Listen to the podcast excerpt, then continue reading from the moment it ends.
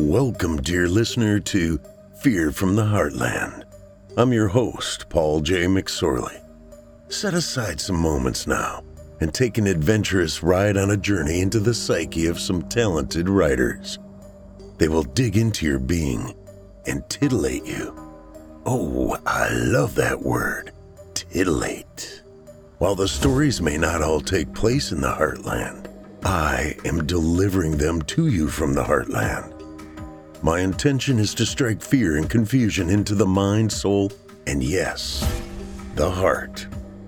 This is Fear from the Heartland.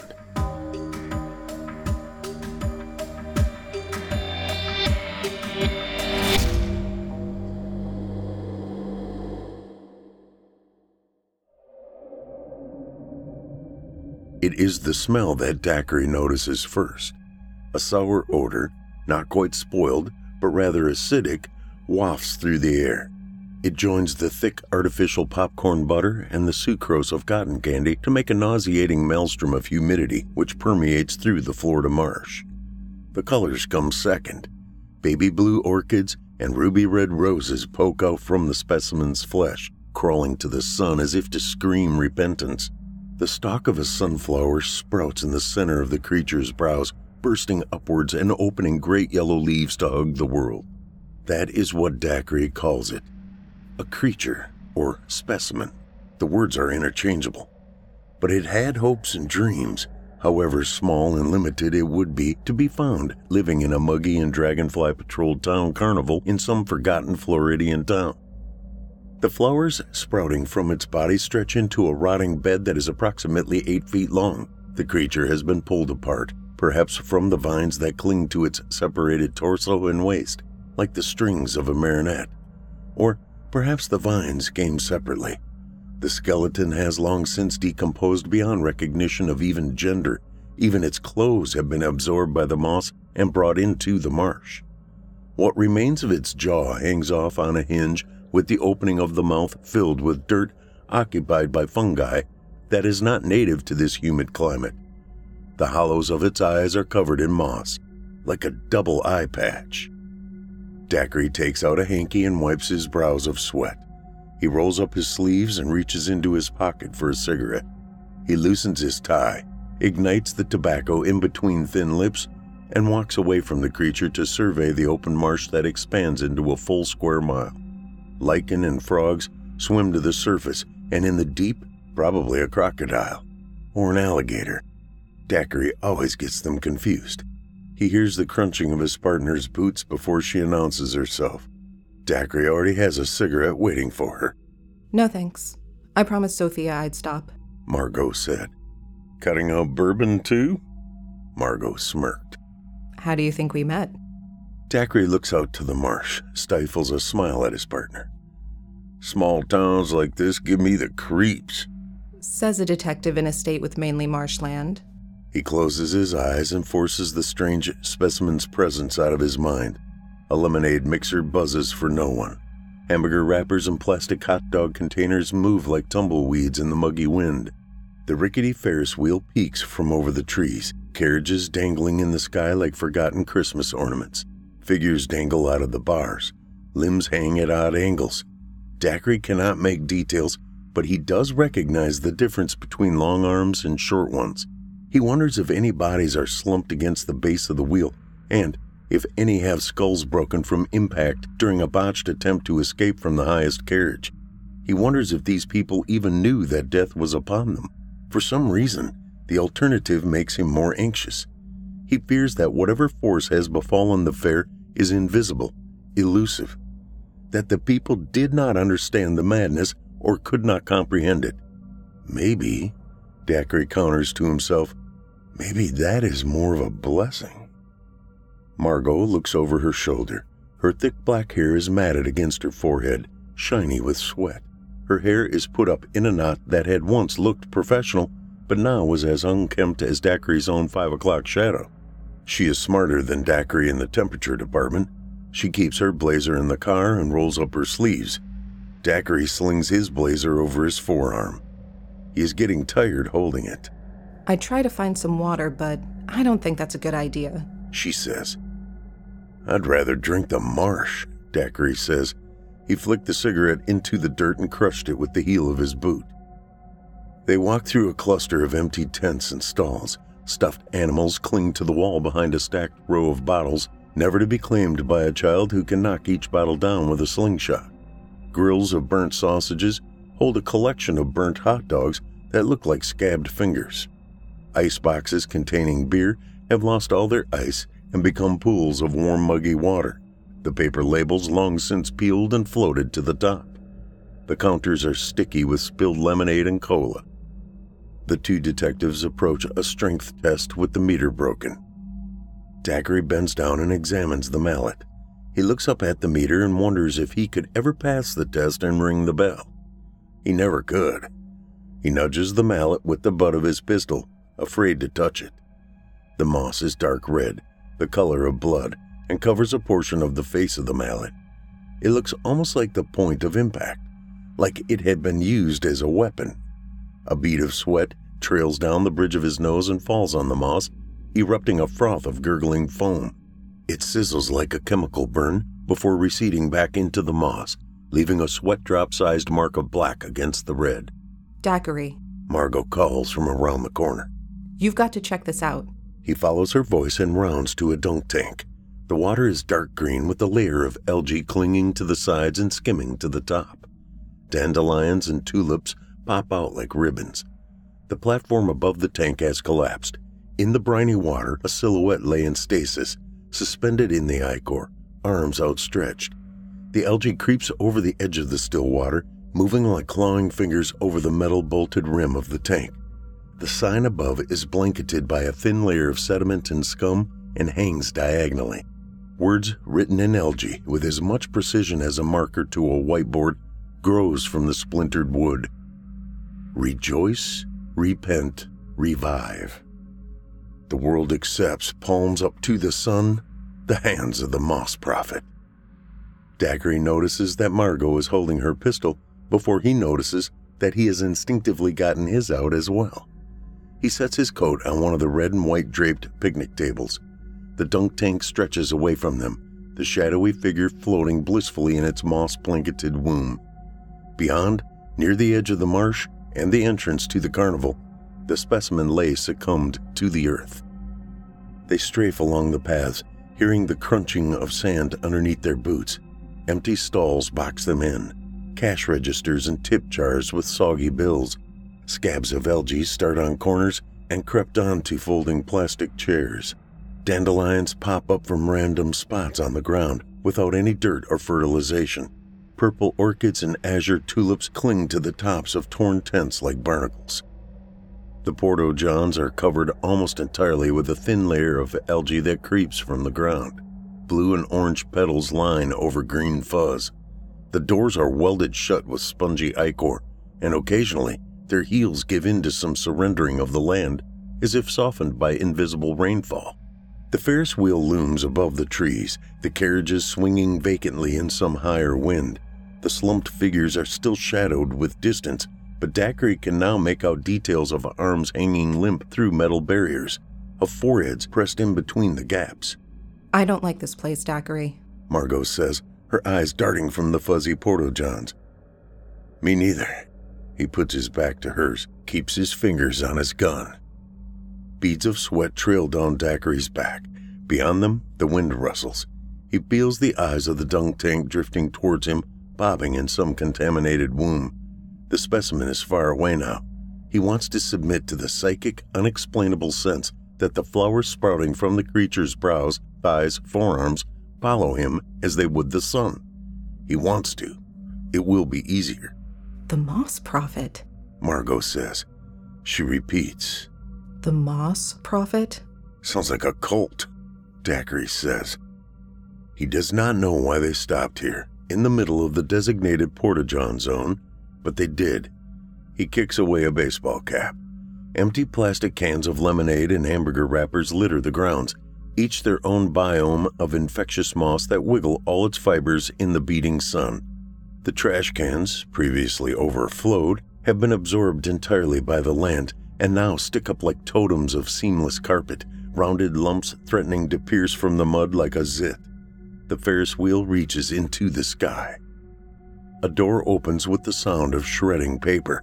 A figure flops out like a fallen broom. Margot aims, fires. Birds escape from the trees and into the clouds. Dacre swears he notices their feathers dipped in what appear to be dark green tar. Margot gestures to Dacre, and they walk across the court. She takes position next to an overturned trash can that is blanketed by wriggling algae, switching gaze to the other doors. The figure is in Dacre's iron sights, and he knows from the sudden hissing of gas akin to a deflating balloon and the pungent sour smell of rotting vegetables that whatever this creature is seems to be either a mannequin or halfway to becoming a specimen. He knows for certain that it is not human. Not anymore. It slumps into the foliage, its nose pressed into the dirt. Its skull is half caved in with an indent from the bullet. It looks like a stone pierced a rotting pumpkin. It is hairless and green, and in the shine of the Floridian sun, it seems to glisten with a caked layer of sweat. Its features, half buried, are either absent or transformed. The dimensions of a normal nose have been reduced to something upturned and skeletal, the eyes poking out purple and yellow orchids in full bloom. Moss creeps from the darkness of its lungs and lines the roof of its mouth clawing upwards into some reverse mustache. Ladybugs traverse on its limp tongue. The interior of the Porta John emits the impression of some infinite cosmic void. Do you see anything? Margot calls from across the lot. Dacre bends down, ignores the bead of sweat trailing down the bridge of his nose to his upper lip. No, he says.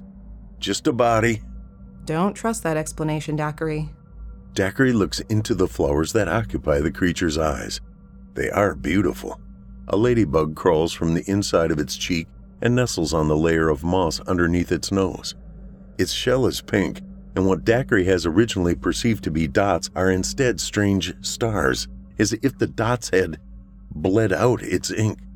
He takes the pistol and uses it to nudge the skull. A plume of rotting vegetable smell almost knocks Dacre backwards, he closes his mouth, stops his breathing. The flesh is soft. He felt like he was pushing into a cake. The air around him becomes thick, amplified by the muggy humidity. Dacre grits his teeth and presses the 22 caliber into the creature's elbow. It offers no resistance, the flesh squishy and receding into an even spongier swollen bone. He swallows a fist of rotting vegetables. Margot comes to check on Dacre 10 minutes later. He hunches over, one hand on his knee, the other on a sun heated bench. Orange vomit cascades onto the dirt next to discarded hot dog wrappers and containers of chili. Mint? She holds out a white capsule. He takes one, chews, swallows. You're supposed to suck on them. They're not gum, she says. He pulls out a cigarette and cups the flame away from a warm gust of wind. I took it as a courtesy. Margot looks back. They are 40 feet from the Porta John lot. The Ferris wheel looms to their left, glittering from the sun. How much light do we have left? Dacre asks. Couple of hours. Did you call for backup? I needed to do something while you were tasting your breakfast sausages again. Dacre inhales, taking long drags to eradicate the sour taste of vomit that cakes on his tongue. Rejoice, repent, revive. The world accepts palms up to the sun, the hands of the Moss Prophet. Spooky. I'll say. Margot says. Margot shields her eyes from the sun. She faces the collection of Porta Johns, standing stagnant like old relics. Her shoulder perks upwards, turning away from the looming Ferris wheel. Dacre wonders if this is conscious or if he is overthinking it. What do you think happened? Dacre shrugs. Could be anyone's guess. The Moss Prophet? she says, turning to him. Either something religious happened here, or sure as hell tried to. Nothing here makes any sense, Dacre. Nothing at all. It's bizarre. Gives me the creeps. I could use a bourbon right about now. Me too. Let's head back before dark. I don't want to be out here without my flashlight. Dacre squashes out the butt of the cigarette with the heel of his boot. And let's stop wasting time. They started their advance once Margot's nerves and Dacre's stomach settled. They skirt the edges of the Porta John collective and wade in between the stalls once more. moss has advanced on the sticky picnic benches, and little bulbs litter along patches of green like festering zits. The moss on top of the tents inch closer to one another, bridging the empty space. It spears out, ignorant of gravity, like fingers yearning to touch. Their speed slows when they approach the dunk tank, and they skirt the perimeter as if it is a wild animal. The figure remains in stasis, shadowed in the murky algae infested waters. Strings of kelp now loft from the bottom, trailing from its thighs and forearms. A crema of algae bobs in the sun beaten wind. The sign, written in a thriving, wriggling ecosystem of moss, now features deep purple orchids and scarlet roses. The moss has become more vibrant, turning the words into bulging, wriggling, blistering masses. Strange ladybugs crawl along the rim of the tank. This is impossible, Dacre says. How can the greenery grow so fast here? Margot shakes her head, looking up at the sign, her eyes fixated on Moss Prophet. The only thing that grows this fast is cancer. Dacre grunts. He goes to the picnic table to retrieve his jacket, but discovers it is blanketed in its entirety by moss. The furry bristles move like seaweed underneath the river, feeling the air with tiny fingers. A beetle trots along the picnic table, and Dacre sees the formation of a miniature ecosystem. Mushrooms sprout from the layer of grass that carpeted the once red and white checkered cover. In vitro bulbs pulse and shine. The beetle roams, poking its horn into pustules of glowering bulbs. It is the color of ivory. He wanted to shoot it. Shoot the whole damn jacket, Leave it. Margot says. It's too hot anyway. She has not yet surrendered to total urgency, but Dacre knows she is getting anxious. He is too. On patrols around town, she is more likely to explode in fits of frustration over the smallest things too much grease on her fingertips, the light taking too long at an intersection. She is a slow releasing and thus regulating valve of emotional turmoil. Yet throughout, she is known to keep her temper, and Dacre knows that he will mentally break before she does. But when she does, Dacre might as well be alone. They joked at the precinct that the two of them are a perfect pair if the objective is to maintain an endurable state of collective frustration throughout the day. It is only a matter of time before one of them would snap. The weeds are getting to them both. They walk along the way they came, turning a corner on the footpath that leads to the sea of towering sunflowers connecting the main entrance of the fair to the rest of it. The stalks stretch to the sun at just above seven feet, forming almost an alleyway. It must have been beautiful, a reminder of summer and celebration. Still, the sunflower heads ignore the carnage and corruption that has swept over the fair like a noxious cloud. Bright yellow leaves sway in the breeze. The stalks interlace and form a wall with the sheer thickness of the clusters. The dirt path looks like a tightrope among a sea of sunshine. They stop at the threshold, looking down the warping path. Dacre and Margot hold their pistols with both hands, their palms slippery. Their armpits are damp with sweat, and the back of their forearms glisten in the sun from wiping perspiration from their brows. The sun crawls closer to the horizon, just below the pine trees. It disappears behind the Ferris wheel. From this distance, and behind the prism of humidity, it seemed to pulse like an idle jellyfish. Dacre goes first, looking over his shoulder to make sure Margot's footsteps are real and she is indeed following him. He did not believe in ghosts, but as of today, he knows that he is not sure to believe in anything anymore. They walk along the path single file, Margot walking backwards to cover their flank. The path dipped at the sides, creating a clear distinction that the dirt to their right and left belongs to sunflowers. It is impossible to see past three, four rows of stalks, and even in the depths of their cluster, they swayed in the wind. Dacre focuses ahead of him with a tunnel vision approach. In his periphery, he catches a glimpse of the yellow petals, of the white seeds in the middle. He only focuses on the exit. Anything that steps in front, even if it was the specimen reanimated, is subject to shooting. The sunflowers. Margot says. Shut up, Dacre speaks through gritted teeth. Margot's voice croaked, almost a sob. The sunflowers. Almost there, Margot. The sunflowers have teeth. The seeds are teeth. They're salivating. Dacre fights against his curiosity. He is taking short breaths now. His body shakes. Margot moans. Human teeth, Dacre. What has been unleashed here? Margot! Dacre stops, lets her bump into him. He reaches behind him and takes her wrist, half leading, half pulling through the path. He keeps his focus narrow, refusing to look at the ivory teeth that pull at him, refusing to examine the glimpses of torn flannel and wife beaters at the edges of the dirt, tangled in between sunflower stalks. He keeps his focus exclusively on the yellow, the familiar color of sunlight.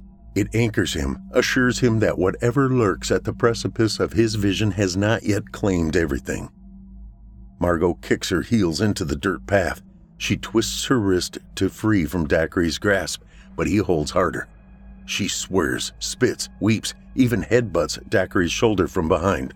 She swings the pistol around like an extension of her fist, and Dacre thinks she has forgotten she was holding it. She had cracked. The sunflowers have broken her. They made it to the edge, and Dacre uses the last of his strength to pull her with him as he lunges into the dirt. They tumble atop plastic cups sticky with cola and dropped hot dogs already infested with maggots.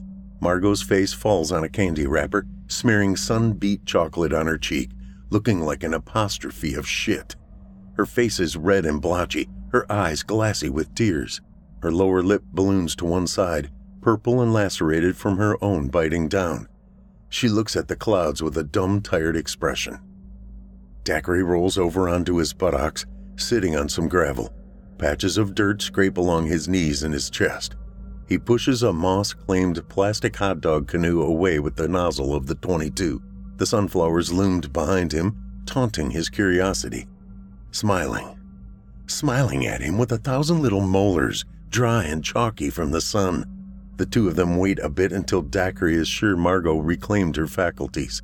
She looks away from him, and for a second in the coming twilight of the day, she looks almost like a child, ashamed to be afraid of the dark. It's fine, Dacre says, so she did not have to apologize. We made it. Don't tell anyone, okay? They wouldn't believe you about this place anyway. He chews the inside of his cheek. Come on, you need to follow me.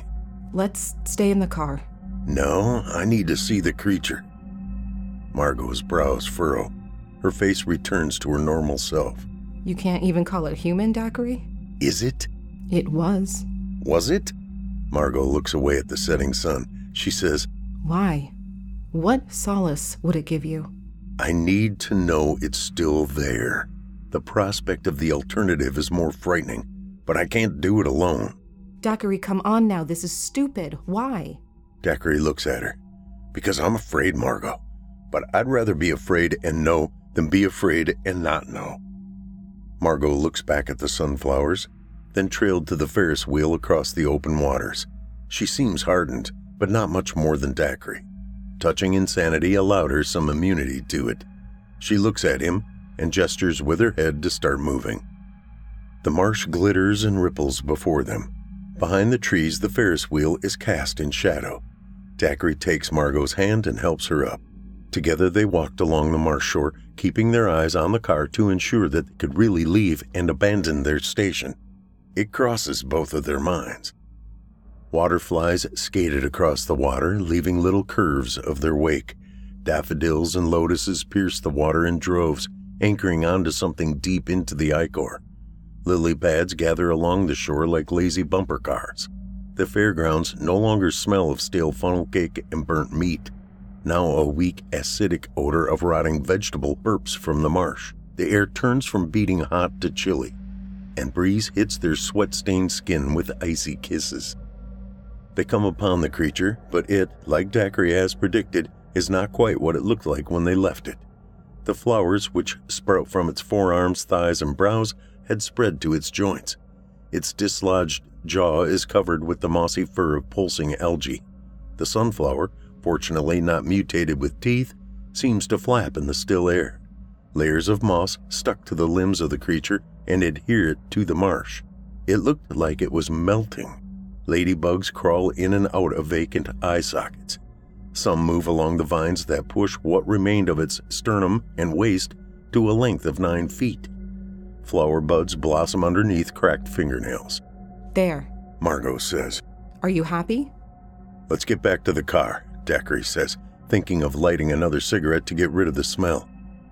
The sun is just beyond the crest of the trees now, casting the marsh with a purple and orange glow.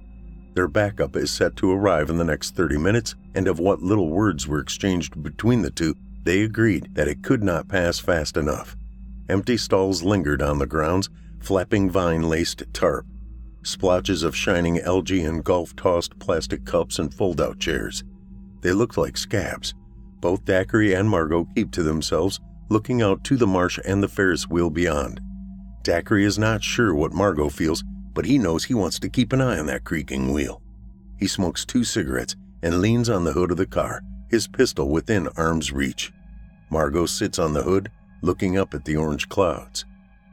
Dandelions peek from the pines like the light of an anglerfish. Green claws wrap disjointed and flower fingers along bark, not to pull the tree down, but to push itself up. A dislodged jawbone swings from the end of a cheekbone. The torso appears from the twilight shaded trees, clawing at the neighboring branches to gain purchase. The vines stretch and tether along its spinal cord and disappear into the depth of the forest like the marionette strings of a hidden puppeteer. Spots of moss cling to the dried bone like scabs. The skull of the specimen rattles, goes limp, picks itself up again. Margot appears next to Dacre, her 22 locked. Dacre assumes his position, keeping his back to hers, glancing around the perimeter of the fair for other intruders. Put your hands up! Margot yells. We'll shoot! The creature ignores her. It digs its fingers into the bark. Miniature petals of yellow and blue fall to the dirt like torn butterfly wings. It puffs out its chest, revealing mossy algae that falls from its ribs like drapes.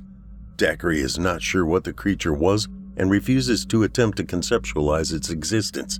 Last warning! Margot yells. The specimen twitches again. Its jaw hangs limp, tethered by a brittle tendon corroded by algae. Ladybugs trail along its face, its spongy limbs. The leaves rustle the water pressed against the marshy shore. Vibrations sweep, almost like an ambush, from the edges of the woods and the abandoned stalls to their vehicle. The specimen looks on, dumbly, blankly, a sunflower dangling like a broken limb. The vibrations form words. Herein lies the moss prophet. It bounces from the leaves and through the blades of grass, over the stalks of the sunflowers and the canopy of moss that tethers each abandoned tent. It does not come from the specimen, although the vines extending from its spinal cord are now taut and attached to something in the dark ether behind the trees. The ropes vibrate with the words, like the twanging of an instrument. Wherever you are, come out. We have backup arriving any minute. Margot verges on trembling. It's not talking to us, Dacre says, goosebumps popping up along his arms. It's talking at us. Accept, palms up to the sun, and rejoice.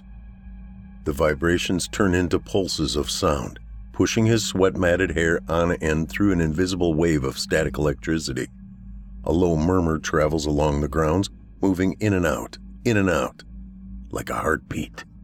The sunflower stands on end, inflated, the specimen adjusts its hold on the trees. Terra incognita. The moss prophet will show the way. Margot, Dacre says. His attention shifted from left to right. Each creaking branch and twirl of leaves becomes a threat. He feels the forest watching him. More so, he feels the Ferris wheel looming in the distance, now a giant ebony spoke against an orange sky. The electric pulses swirl around them. Energy is focusing here, encroaching from the limits of the fairgrounds, crawling with moss gloved skeletal hands up the marshy banks. Their vehicle turns into an island. Should I shoot? Margot says. Rejoice. Yes, Dacre affirms, afraid to look away. Sounds explode to his left, dispersing the thick cloud of noise that had invaded and violated the air. The petals on the sunflower fall at once, untethered to the skull. The jawbone plummets back in the abyss. Its torso goes limp, held up by the vine replaced tendons of the forearms. It adjusts itself, headless, clawing the bark for purchase. The vibrations end like the abrupt cease of rain. The echoes fade, morphing into a guttural sound projected at the ends of the specimen's marionette strings. The voice is high pitched and pluralist. It sounds like the organized effort of a hundred voices speaking in harmonic timbre from the precipice of the dark. This is the correct path. The Moss Prophet knows the way. The skeleton loses balance and falls onto the ground. Candy wrappers and cups crinkle under its weight. Beyond the foliage, the vines become slack, taut, and slack again. Dacre senses something breathing at the end of those vines. Some primordial force, some beastly evil. It permeates a psychic prodding of dread and powerful eyes staring at him from the darkness. It is not angry eyes. He was being judged. Dacre starts to make his way across the grounds. No. Margot said. Hell no. Margot, we need to see it. Not with two 22s, we don't. She stares at Dacre. Her brow creases. I feel it too, that force, whatever it is. I'm not talking about the surround sound vibrations. Something beyond the trees. Yes, you're being stupid. She pulls at his wrist. I need to find out, Dacre says. That's why we were called here. We were not called to die. This is bigger than us. Dacre unlatches himself. The skeleton emitted a sour smell even from this distance. It is both the scent of rotting vegetables and of decaying flesh. The vines look like umbilical cords. Whatever force that once stares at them and speaks from the undersides of the foliage is no longer there. Dacre is certain that it no longer watches them because of how intense its absence. He needs to find out, to venture across the crumbling skeleton, to step along the dead leaves and wade through the steady heartbeats of the chirping crickets. He needs to know something, anything about the Moss Prophet.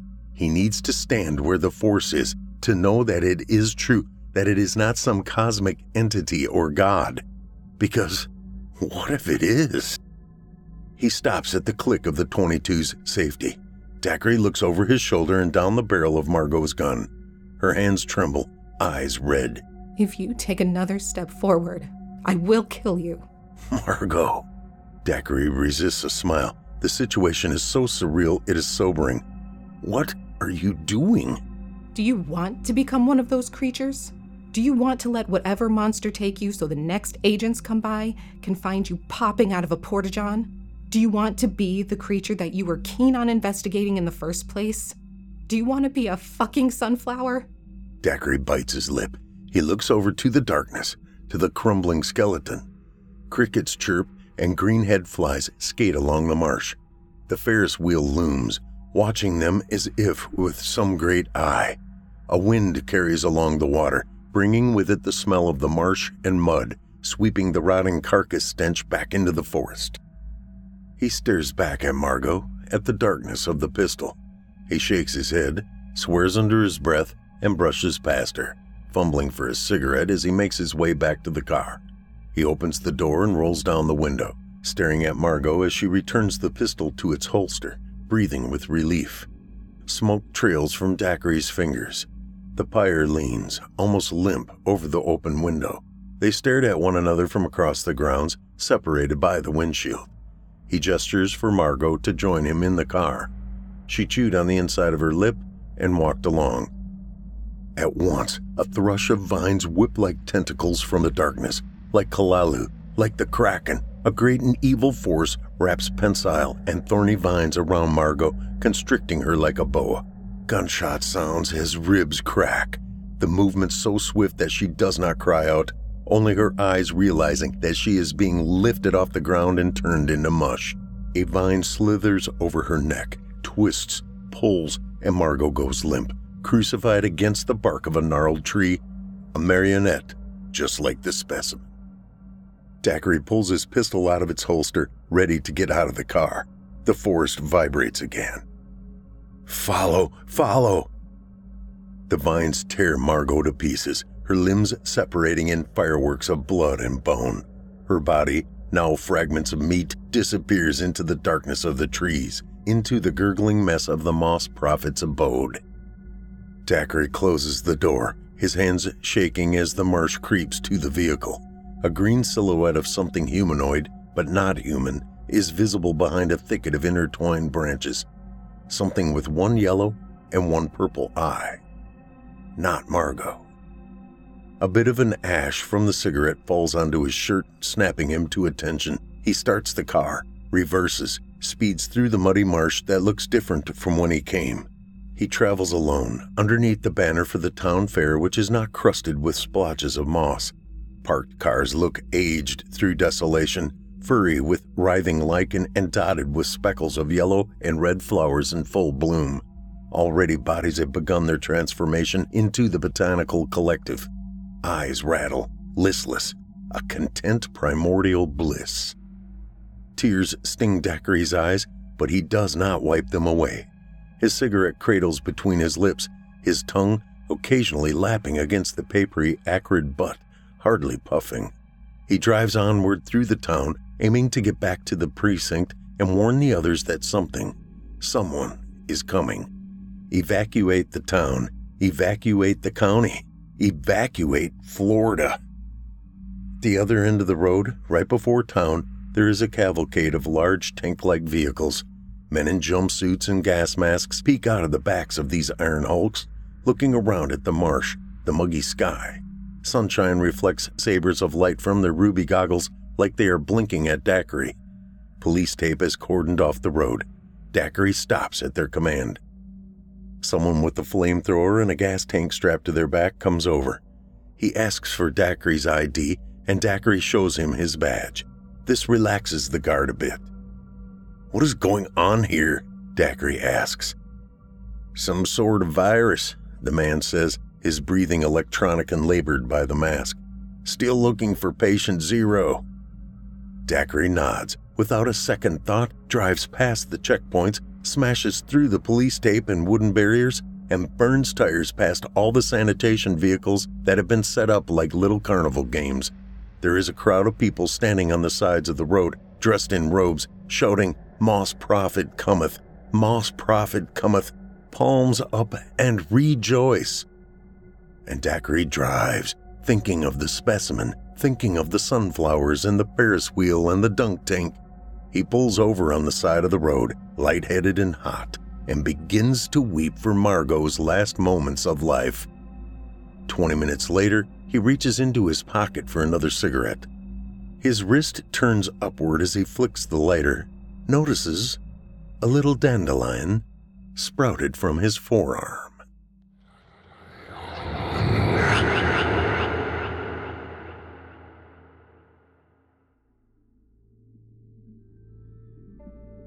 I still get flashes before I open my eyes in the morning. We went ice skating. Hannah was laughing one minute, then the next, she was gone. The only sign of her whereabouts was a dark and foreboding jagged hole in the ice. My wife Marjorie fell to her knees over top of it, plunging her arms shoulder deep into the freezing water that rapidly ran beneath the fracturing layers of ice. Her arms dipped downwards repeatedly, each time coming up holding nothing but air. Porter, she screamed. See if you can get a glimpse of her under the ice. One more second and she'll die down there. Help, please. Someone help us. That was the last time us or anyone else ever saw our sweet girl again. Her body was never recovered, not due to lack of trying, mind you. For the next five days after, damn near every fireman, EMT, police officer, and concerned citizen was on the borders of that ice, helping look as much as they could without causing the ice across the entire pond to cave in, resulting in an undoubtedly more tragedy. Still, Despite all that effort, my wife and I still honored an empty, child sized casket at her funeral. Frozen waters can be deceiving. It's like an optical illusion. You never realize how fast the water underneath is traveling due to the stillness of the ice. With all of the trauma we'd been through, I thought it best to relocate. I wanted to move Marjorie and myself away from anything that had to do with our daughter. The agony of her death haunted us like a ghost. Her teachers would be at the grocery stores. their sympathetic eyes glazing over with tears as they regaled us with tales of how intelligent and sweet our dead daughter was. We didn't want to forget her. It was the opposite of that, actually. We wanted to be able to get to a place where we could remember her with love, without the tidal wave of suicidal sadness and grief. We ended up moving two towns over after looking at dozens of houses. It was ultimately me who ended up making the decision. Marjorie was paraded through home after home with blank, soulless eyes. I ashamedly stopped bringing her after touring our 14th rental property. The realty agent made a comment about how spacious the residence was, with two other bedrooms accompanying the master. My wife looked at him with tear glazed eyes and muttered, I don't care how many rooms it has. I just want to be with my daughter. I was admittedly about ready to give up when I came upon a ranch style house with barn red shutters. Something about it seemed so welcoming, even from the outside. I flirted with the idea for over two weeks. It was the only residence that I'd come back to in order to make multiple tours of. I was more than ecstatic when I found out it was barely a breath's air over our allotted budget. By the time all was said and done, the realty agent knew me by name and could recognize the vehicle I drove. It took mere moments to sign the paperwork, and before I knew it, I was on my way back to Marjorie to pack up for our new home. I guided her gingerly through each room, doing my best to hide my excitement. It's not that I was happy that we had to move. Our daughter would grace my every thought and decision until the day that I die but I wanted this house to represent more than her death. If that was all it was going to amount to, we might as well have stayed at the old house. That house? Those empty spaces were full of a luxury that I thought people like us were too old to be afforded. Potential. The potential of a new life in a new place was the last straw of happiness that I had to grasp at, and God forgive me, I intended to hold on with both hands. My footsteps stopped short in the hallway, causing Marjorie's body to crash into me before bouncing away. Jesus, Porter? She winced as she rubbed the shoulder that had taken the brunt of impact. Uh, I'm sorry, honey, I muttered. It's just that. My voice trailed off uselessly, unsure of exactly what to say. The hallway was interrupted by a large wooden door on the left hand side, one that I didn't remember seeing the previous times I'd explored the house. The orange paint that consumed it, although faded, screamed against the cream colored walls the door was surrounded by. Marjorie's voice quickly grabbed me back from the brink of my confusion. What's behind this one? Another bedroom, do you think? You told me it only had two. You know, I'm not really sure, I admitted. I don't remember this being here before. My fingers traced the grooves in the masonite panels that were decoratively adorned in the middle before placing my hand on the doorknob. My wrist twisted and turned to no avail. The door was locked proper. I was pretty sure the realtor hadn't mentioned anything about extra keys either. I raced to the kitchen mid thought, leaving a very confused Marjorie unattended in the empty hallway. The kitchen and cupboard drawers yielded no results as far as keys went, and I was pretty sure the key to the front door was meant solely for that entrance. Nevertheless, I still tried. My wife, who lately hadn't been able to muster up much emotion for anything, suddenly became enraptured with this door and the possibilities it could reveal. She had broken two credit cards in half trying to unlock the door, a technique she would use as a teenager when her drunken mother forgot to leave the house unlocked for her after work. In no time flat, she was rushing past me to the kitchen, rummaging through the same exact drawers that I had mere moments earlier before emerging with a butcher's knife. She peered into the sliver of space between the dead latch and strike of the doorknob before gently inserting the blade of the knife between them. What the hell are you doing, Marge? You're going to chip the paint. I exclaimed in spite of myself. Always had the worst timing, and this incident was further proof of that. Fuck the paint, she muttered, her face scrunched in exaggerated concentration. Whoa, you are bringing nighttime aggression to a daytime conversation, I joked. Her facial expression didn't change and my heart sagged. That used to be one of her favorites. Ugh, Porter.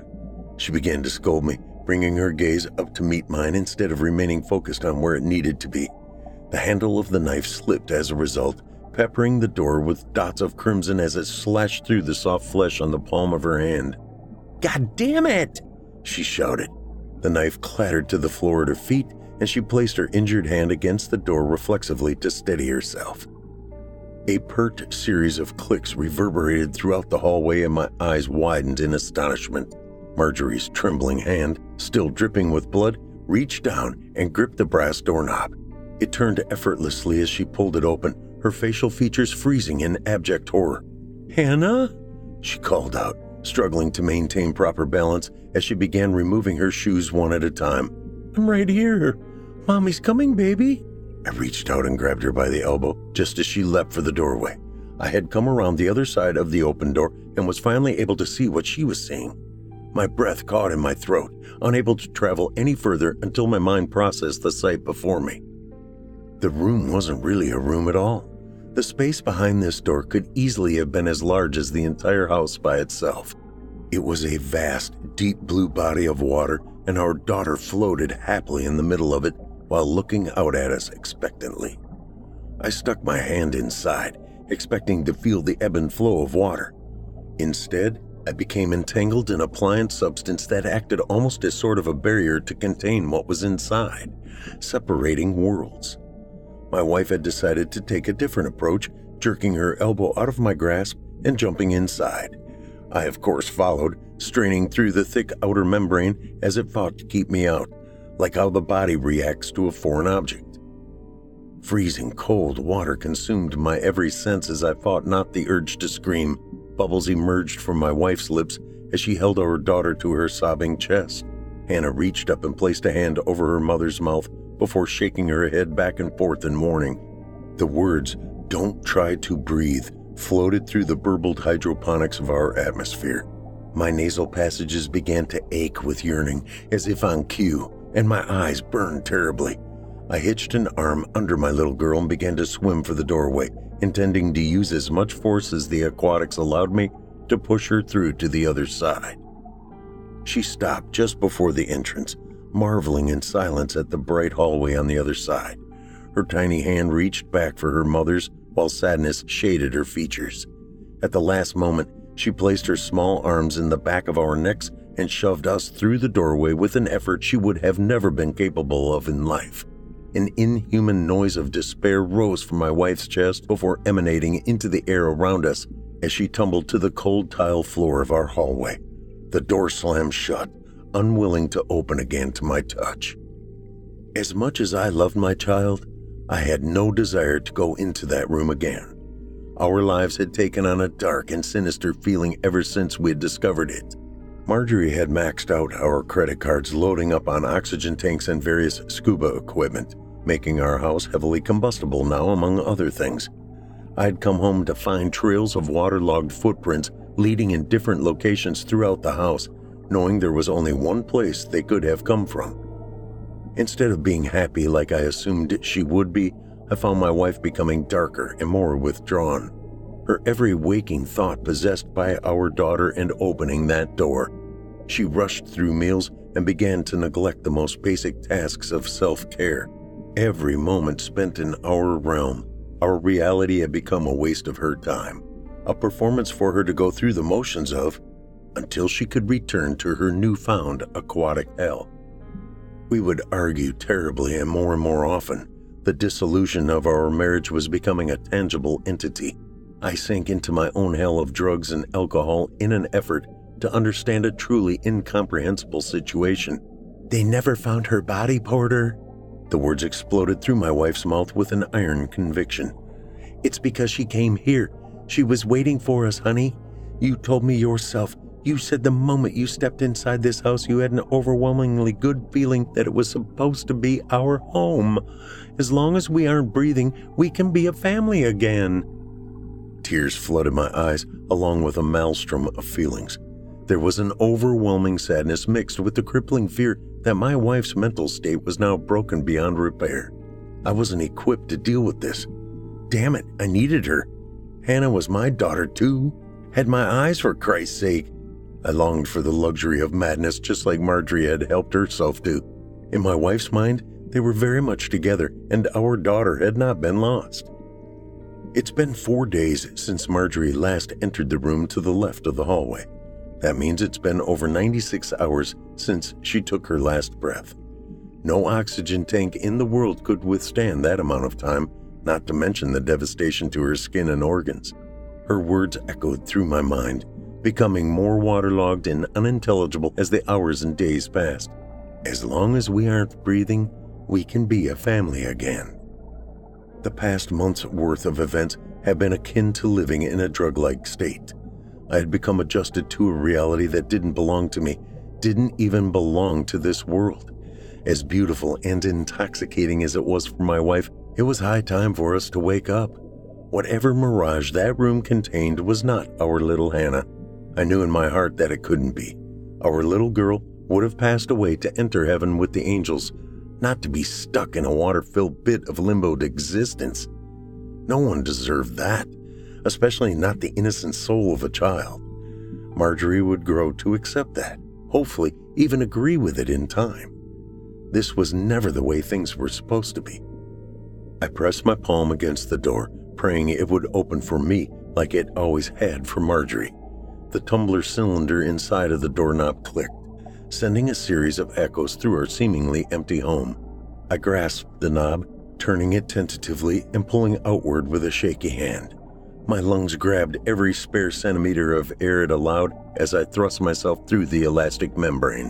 White noise consumed the inside of my entire body, turning my blood and bones to static electricity as I was plunged into the icy cold abyss that had now become my daughter's forever home. It took me a moment to see them, but I started running the second that I did, fighting buoyancy with every step. Their still, peaceful forms lay cuddled up on their sides in a four poster canopied bed. The sheets that shrouded their resting bodies billowed in tandem with the flow of the water that had stolen my family. My lungs began to twitch with impatience as I slipped an arm under Marjorie, careful not to disturb the entity impersonating my dead daughter. Her hair floated like an auburn halo around her face as I lifted her from the mattress. We had almost cleared the bed completely when her left foot became unexpectedly entangled in the pale pink canopy drapes. This small interruption was just enough to gather Hannah's very unwanted attention. She looked at me confusedly through amber colored eyes and held her hands up, as if wordlessly asking where her mommy was going. I ignored her with a breaking heart, averting my eyes to the doorway. It was becoming harder and harder to hold my breath. My senses were becoming warped and fuzzy as my chest began to radiate with a white hot heat. Hannah drifted towards us, her arms outstretched in a desperate longing. As we neared the door, I noticed Hannah's face began to change. Her once rounded features were now pointed and angular, giving her face a malevolence that she could never possibly possess. Her eyes were two deep black pits of rage, and her jagged teeth gnashed together in a snarl as she attempted to rip at Marjorie's clothes and flesh. Her small mouth opened wide, her jaw unhinging and emitting a roar that rippled torrents of motion through the water, whipping items wildly around the room. Once I was confident that I had closed enough distance between me and our way out, I swirled around, positioning myself feet first towards the door my lower body racked with convulsions as I found myself stuck between worlds. My bottom half had made it out successfully, while my top refused to let go of the only thing I had left my wife. I pulled with everything that I had to get her through the other side to no avail. What's worse, the outer edges of the doorway had begun to shrink, making my exit to the mortal more difficult with each passing second. My muscles quaked, shuddering in agony as my strength began to wane. I had mere moments left to get her through this doorway, and my body was failing fast. Most of the entrance had soon solidified, leaving a space only large enough for my hands to hold onto hers. The rest of my body had been spat through to the other side, but by the grace of all that was holy, I had managed to keep hold of her hands. A final jolt racked my body as I felt her arms be ripped away from mine, our hands disconnecting for the last time in this lifetime. Sweat mingled with the fresh water and tears that had coated my face, stinging my already injured eyes as sobs retched through my body. By the time I rose to my feet, the entire doorway was gone, as if never existing to begin with. Only a thick layer of wood and insulation covered by painted blue drywall remained. I know this because, much to my renter's horror, I hammered through it myself to be sure. My mind feels broken, rendered useless by a constant state of fear. I'm afraid of living a life alone without my family, afraid when I think of the state my wife and daughter are currently in, lost to the ether of an unknown world I couldn't touch. But mostly, I was afraid of what they'd be like if I ever got them back. The only thing that can keep me upright through all of this, the only thing that can give me any form of humanly comfort, is that out of everything, at least Marjorie got her wish. Her mind again sounds through my brain, her words holding crystal clarity. Porter, I just want to be with my daughter.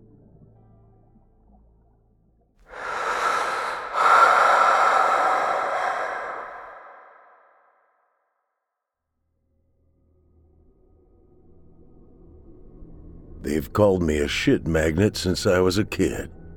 It's only an expression, sure, but I think it might also be a real thing.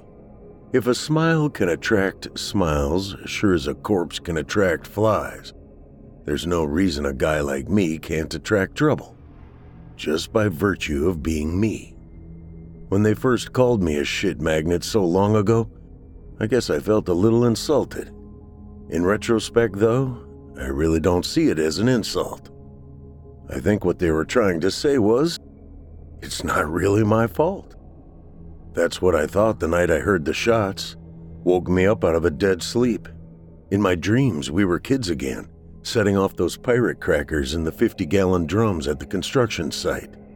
Blam, blam, blam. But before I knew it, my eyes were wide open, and I'd been transported back to the motel room and the shots kept coming. Blam, blam, blam. And there was a shout, a scream more like it, and then a car door slamming and tires spinning in the gravel. Then a big block engine warbling off into the distance. And then there was nothing. I lay in the lumpy motel bed with my eyes wide open. I didn't know what time it was. I hadn't even brought a watch along with me. I was on my way to pick up an old Mustang some guy had for sale just like the one I used to drive as a kid. I only stopped in this remote shit town to spend the night. I was the one and only person in this dingy ass motel. Even the guy manning the office had gone home.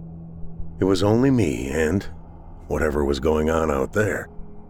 I lay there for a while, trying to process what I may or may not have heard. Finally, I sat up. Nah, those were no pirate crackers. I got out of bed and walked to the door, pulled the shade aside, and looked out the window. It was pouring rain. Not much to see. I opened the door and looked across the parking lot. Fat raindrops smacked into the puddles like little explosions. Not one car in the parking lot besides mine. Could I have dreamed the whole thing up? Nah, no way. I pulled my windbreaker on and walked outside. No sound but the rain. I walked about halfway across the parking lot before I saw it a nondescript black sedan parked in the roadside opposite the motel. A barrage of raindrops sent steaming off the hood. I crossed the parking lot, then stood at the side of the pavement and looked up and down the road. Dead quiet. No one around. Probably not for miles. I went across the street and approached the black sedan. I walked around the car, looked in the windows. No one inside. There was a duffel bag in the back seat. Around back, I saw one tire flat, a twist of steam coming off the end of the tailpipe. There were holes in the rear fender, clean little holes, and I knew it hadn't been firecrackers that made all that noise. My heart sped up a bit. I looked up and down the road again, but it was still just me. Just me, the car, and the rain. Or was it? Hello? I waited for a minute, but there was no reply. There was a little clearing out beyond the brush on the side of the road. I forded the few bushes there and looked out into the weeds. It didn't take long before I saw what I was looking for. I walked over the crumpled heap in the clearing and nudged it with my foot. Hey! No response. I kneeled down and had a closer look. The man appeared Mexican or something like it. His eyes were half open, but there was no life in them. I turned him onto his back and saw the blossom of blood on his white undershirt. The guy had been shot. More than once by the look of it. Now, why'd they do that, buddy? I squatted there in the rain for a minute, just kind of acclimating myself to the situation. I looked back at the road. Still, no one had driven by. Then back at the man. I started patting down his clothes. In his front pocket, I found a wallet. Inside the wallet was $45. I folded the money and put it in my pocket. I thought of checking his ID, but I didn't suppose it made any difference who he was. I put the wallet on his chest. In his jacket, I found a small revolver, a 38 caliber with a snub-nosed barrel. It looked to have been hit by a bullet itself, maybe one of the bullets that killed him. I didn't know if it would fire right, so I left it where I'd found it. I stood up and turned back to the road. A gale of wind sent the rain sideways. I walked back to the car and looked up and down the road to make sure no one was coming. I opened the side door and slid in next to the canvas bag. The car smelled strongly of marijuana. I unzipped the bag and looked inside. There were two rifles, Bushmaster AR 15s. Looked brand new, worth at least seven, eight hundred apiece, almost half of what I meant to spend on that Mustang. Guess that's a bad idea, I said. Maybe I was talking to myself, maybe I was talking to my other self. But it was my other self who answered. Guess it's my lucky night, I said. Maybe I was right on both counts. In the end, I was walking back out into the rain with the duffel bag under my arm. I walked back to my car in the motel parking lot and unlocked the trunk and set the duffel bag inside. I covered it with some old clothes and towels and closed the lid. The rain was coming down harder now. I hurried back to my room and toweled off in the little bathroom. As soon as I had, though, something occurred to me. Well, shit. I went back out into the rain. I loped across the parking lot and back to the car. I reached under the dash and felt around for the trunk lever. I pulled it, watching the lid through the rear window. I went around back and opened it. Five more duffel bags, plastic carry cases, cases of ammo. The trunk was packed with guns. For a minute, all I could do was stand there looking at it. That weird feeling like you stepped in a puddle maybe a little deeper than you thought it was. But by then, you were already in it, weren't you? Even if the water was seeping in over the tops of your shoes. In for a penny? I said to myself. I slung the duffels over my shoulder and stacked the five pistol cases on the lip of the trunk and fumbled the lid closed. I carried them back to my car and set the bags inside the trunk with the others. Then I arranged the pistol cases inside so they wouldn't shift around too much. My body was all full of adrenaline, same as it was when I went all in on a poker hand or bet my ass on a horse. I was about to close the lid and get ready to go but my curiosity got the better of me. I flipped the latches on one of the heavier cases and peeked inside. Well, goddamn. I closed the case, took it and another two cases back into the room with me. I set them on the bed and opened them and just sat there enjoying the adrenaline thumping through my heart. I chuckled to myself, then reached in and lifted out the gold plated Desert Eagle. I weighed it in my hand, ejected the magazine, popped it back in. I gripped it and looked down the sights. I pulled back the slide and looked down the barrel. Almost wide enough to fuck. There it was on the slide. 0.50 AE. And how much does this thing bring in at the five and dime? There were five of them, two gold, three nickel, all in 50 caliber. 2000 for the gold plated, a little less for the nickel. No telling where they had been lifted from, but come inventory time, someone was going to have a heart attack. Maybe a 50 caliber embolism. I packed the guns and the rest of my stuff in the car and dropped the key in the return box. I started the car and pulled out of the parking lot, my headlights panning the crime scene from right to left. I was about to take off, but I stopped there a moment. In for a pound, I said. I pulled in next to the shot up car and parked checked the rearview mirror, pulled the trunk lever. I got out and opened the trunks of both cars. I lifted cases of 5.56 and 50 caliber ammunition from the trunk of the sedan and switched them to mine. When I was done, I could swear the ass of the old Toyota was hanging an inch lower. I closed both trunks and got back behind the wheel, wiped the rain from my eyes, and checked the mirrors again. There was no one out here but me and Chico. Not a single passerby since the whole thing went down. In any case, though, I was done pushing my luck. The radio said it was 3 a.m. Felt about right. And I drove down the road with around $15,000 worth of guns and ammo in the trunk, the moon following me through the leafless trees like a knowing, watchful eye. Would I have done anything different if the motel man asked for ID or if I'd paid with a card or left any other evidence of my presence behind? Probably not. It was just luck that I hadn't. I finished the night behind an abandoned gas station in the corner of town. When I opened my eyes, the whole thing felt just like another of my crazy dreams. But this was no dream. Everyone gets a lucky night once in a while, even a guy like me. I got out of the car, stretched, checked my surroundings. The morning sun burning off the last of the rain, the perfumed country air. I felt like the last man on earth. I reached in and popped the trunk. There in the light of the morning were the damp canvas bags, pistol cases, and ammo. I flipped the latches on a case and looked in at the gold plated eagle. I'd keep this one, I decided. The rest I'd sell off, but this one was mine. I opened one of the ammo cases and took out a box of 50s. I slid out a magazine and started thumbing in the obscenely big cartridges. It might have fit seven, but I got in five and decided to leave it at that. I slid the mag back in, gripped it, sighted down the barrel, held it at my side, felt the weight in my hand. I looked out into the wooded area behind the station. Damn, did I want to shoot it! The very idea made my senses tingle. But I had better sense than that. I brought the gun up front with me, set it lovingly on the passenger seat. I looked at it a last time and pulled away. The radio said it was 9 a.m. I stopped at a diner on the way out of town and ordered a big breakfast. I sat there eating eggs and bacon and thinking about money. Thought about what I'd do with all of it once I got my hands on it. Maybe hit the track.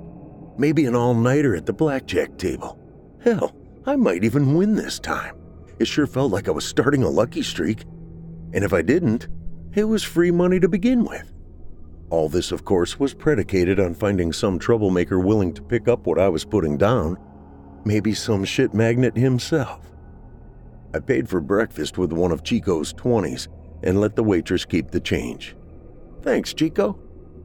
I pulled into the long gravel driveway at 2 p.m. I saw the Mustang sitting in the driveway, looking just like it did in the pictures. An old 5.0, 4.10 gears, upgraded wheels. Old Stanley had decided to drive something more practical, he explained.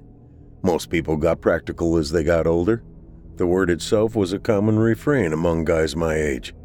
But I didn't like it. The way I see things, there's nothing graceful about aging gracefully. A barking dog announced my arrival, and Stanley came out on the porch. I put the Desert Eagle in the glove box and flipped it shut. I parked the car and got out to meet him. We shook hands. Thanks for coming out all this way. So, here's your Toyota, eh? Just got a few things in it I have to move, then it's all yours. You gonna junk it? Fix it up? I'm undecided, he said. Might could spruce her up a bit.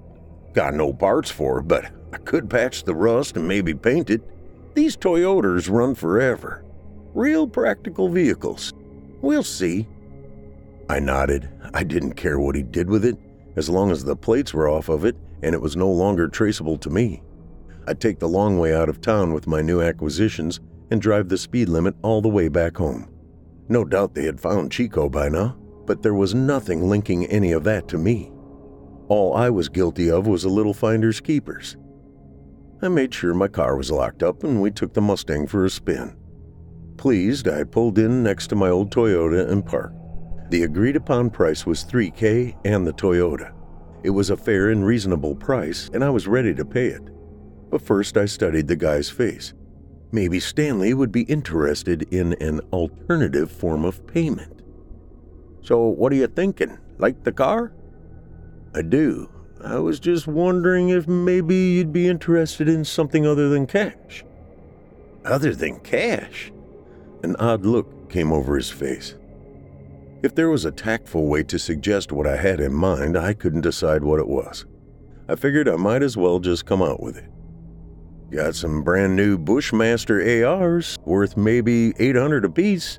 I'd take 500 if you're interested. He lifted a hand.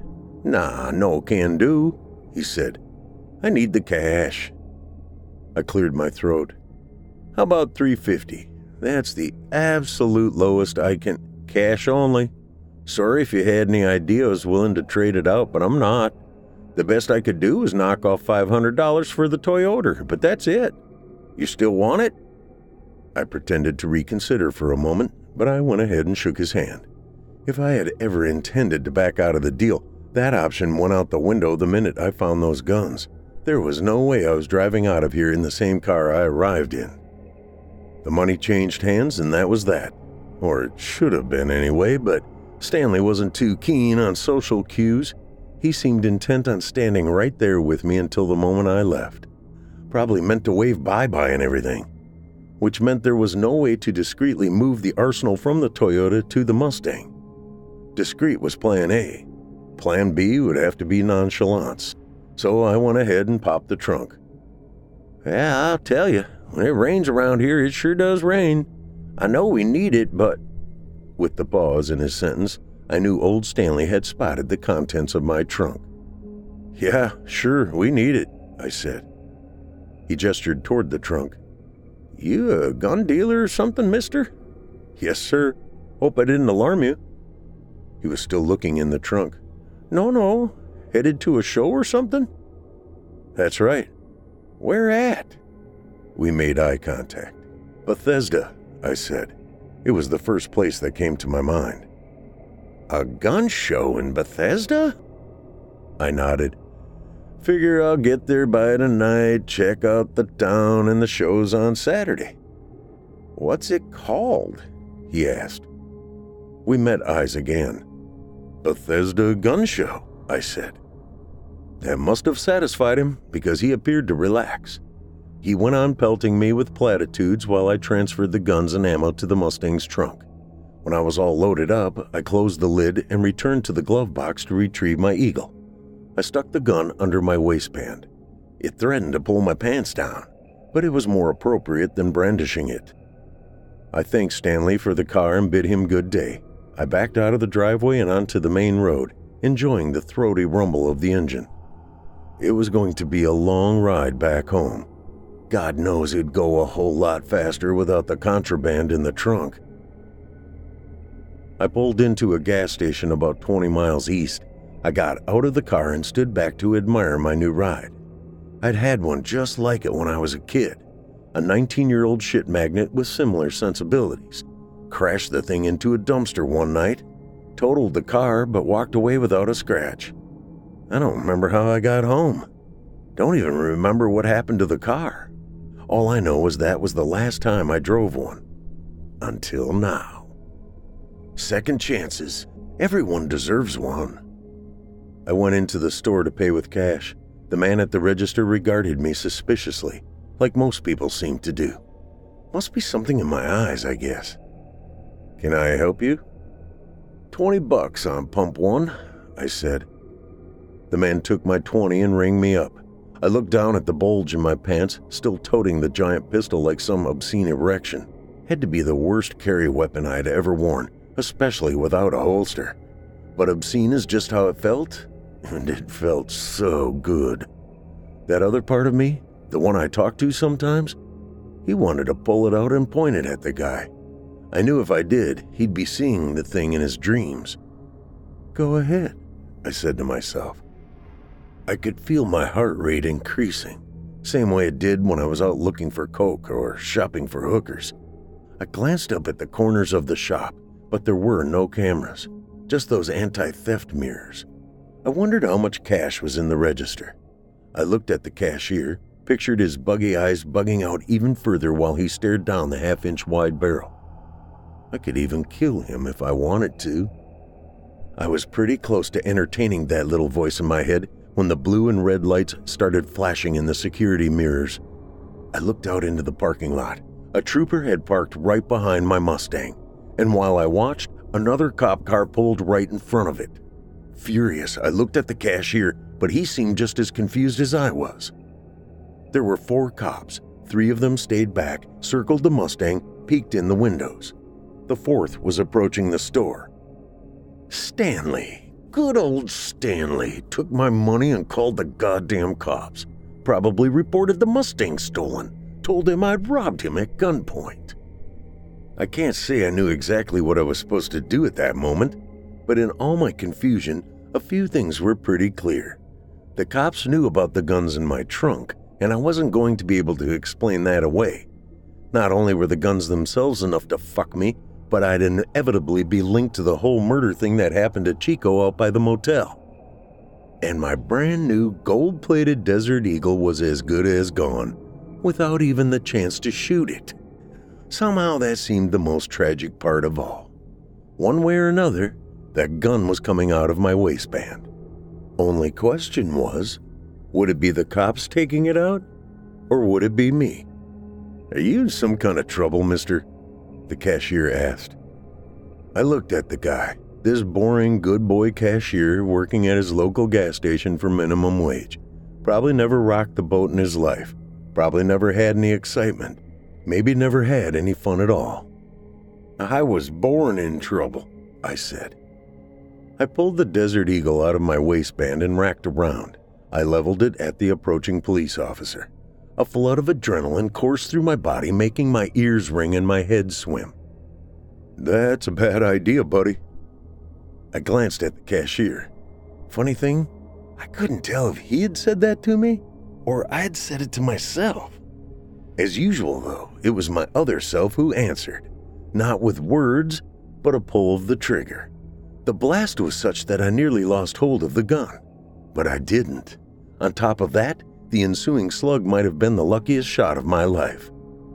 The concussion like to have disintegrated the window before the bullet even got there, beyond which the policeman's head just plain disappeared. One moment it was there, the next it simply wasn't. And he was still walking. Two or three steps, almost like he didn't realize his head was missing. Then he dropped. Out by the pumps, sheer pandemonium. But I heard nothing. The cashier was gone. I aimed at the trooper's car and fired three shots. Two went wild, but one hit the car behind the stang and blew out all four windows. I ducked behind a magazine rack and waited. It was quiet for a minute, but then a barrel peeked over the hood and returned fire. Something punched into my shoulder, but I was pretty sure it was just the magazine rack getting hit. I waited for a break in the shots, then slid out behind the rack and fired toward the hood. I don't know if I hit him or not. I advanced, ducked behind a closer shelf. Shots came, careened off the bricks, shattered glass drink coolers in back of the store. I waited, popped up, leveled the gun, and pulled the trigger. Nothing happened. The slide was locked back. Empty already. Now I know what you're thinking. I'd loaded the thing myself. I should have been well aware there were only five shots in it. But the truth is, I've never paid much attention to anything. Not when I was a kid playing with firecrackers, not when I was a teenager driving drunk, and certainly not now doing whatever the hell I was doing. Whatever I do, I just do it. And whatever happens, that's just what happens. When it all comes down to it, I don't have much of a say in anything. It happens to me. I haven't made a conscious choice my whole goddamn life. My lucky day, I said. That's when the shot hit me. Felt like a car crashing into my back. The Desert Eagle flew out of my hand as I hit the floor. My last conscious thought lamenting the beautiful gold finish as it skittered across the tiles. I had taken a load of birdshot to the back, compliments of the friendly cashier, and a 38 to the shoulder by one of my cop friends. The surgeon plucked out every last one, though, and was told I would make a full recovery. My guns, of course, were gone, and so was my Mustang, but at least I had held on to my life. I did a pretty bang up job defending myself in court, I thought, even if the judge and jury didn't see things my way. Maybe after I get out of prison, I can become a defense lawyer or something. Of course, I'm never supposed to get out of here, but no one knows better than me. An object in motion tends to stay in motion. And a shit magnet is always in motion because even though I'm locked up, I know the shit is still coming my way. And when it does, I know something is gonna happen. I'll tell you the first thing I plan to do when I get out, though. First thing I'm gonna do is find another Mustang, an even better one than the one I bought off that rat Stanley. Maybe I'll even get one of those new style ones. I don't know how I'm gonna get it, but I'm sure I'll come up with something when the time comes. And by that time, I'm pretty sure I'll know what I'm gonna do next. I've always lived like that, one step at a time. In fact, if you asked me my secret to living a good life, that's probably the advice I'd give you. Just put one foot ahead of the other, one foot in front of the other, and eventually you'll get to where you're going. Whatever happens along the way, well, you can hardly be responsible for that.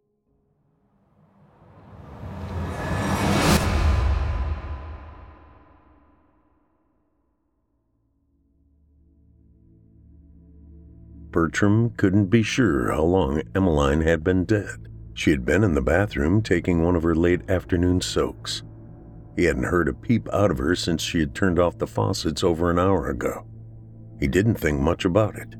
After all, they were both in their early 70s, and as you got older, things naturally took longer. Bertram was kicked back in his time worn recliner watching baseball. It was now well into the fourth inning when the thought hit him to check on her. Lord, what if she's fallen and knocked herself unconscious? He had sat through enough of those medical alert commercials to know that it was relatively easy to end up on the kitchen floor or, and this was when the disturbing mental picture took hold of him, a bathtub full of water. He got up, walked to the bathroom, and banged on the door. You okay in there? She didn't answer, so he opened the unlocked door and stepped inside. Emmeline was sitting in the tub, her head tilted to the side. She appeared to be napping. Emmeline? Emmeline, honey? He inched closer to the tub. The knot in his stomach grew tighter as he reached down and pushed her shoulder. She slumped down to the water line. He jumped back as if the tub had sent an electrical shock through him. Bertram's quaking hand felt her neck for a pulse, but found none. He stared at her chest for any movement. It was still. Oh, Lordy Lord, Emmeline? Oh, Jesus, no. He backed out of the bathroom until he bumped into the wall in the hallway. He turned and staggered to the living room and dropped down onto the recliner. Bertram was shaky and confused. Once he collected and arranged his thoughts, he realized that the first thing he needed to do was contact the authorities. He shut off the TV, turned, lifted the receiver of the landline phone on the small table next to him, and began dialing 911. Then the voice called from the bathroom. Bertram, are you there? He froze, his fingers still hovering over the one button on the phone's receiver. He reminded himself there were no such things as ghosts. He dialed the one, then he heard the waters stirring, followed by the faint sound of feet sliding over the tile floor toward the bathroom door. In his mind's eye, Bertram watched the doorknob slowly turn and heard the telltale creak of the door hinges. The wet footsteps squished as they dragged down the hall toward the living room. Bertram laid the receiver on the table and stared straight ahead at the darkened TV screen.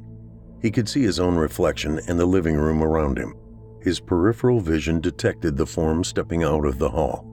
He stayed focused on the TV mirror. He might lose what little sanity he had left if he looked directly at her. He panted as the body wrapped in a white bathrobe sauntered past him and sat down in the chair next to him. Bertram, I feel funny, she said. I hope I didn't have a stroke or something. Emmeline looked over to him. Bertram, what's wrong with you? Look at me when I'm a talking to you. Bertram worked up enough courage to swivel his head toward her like a wobbly animatronic. When he saw that his wife was very much alive and not some revenant haunting him, his body relaxed and his heart rate returned to near normal. Baby?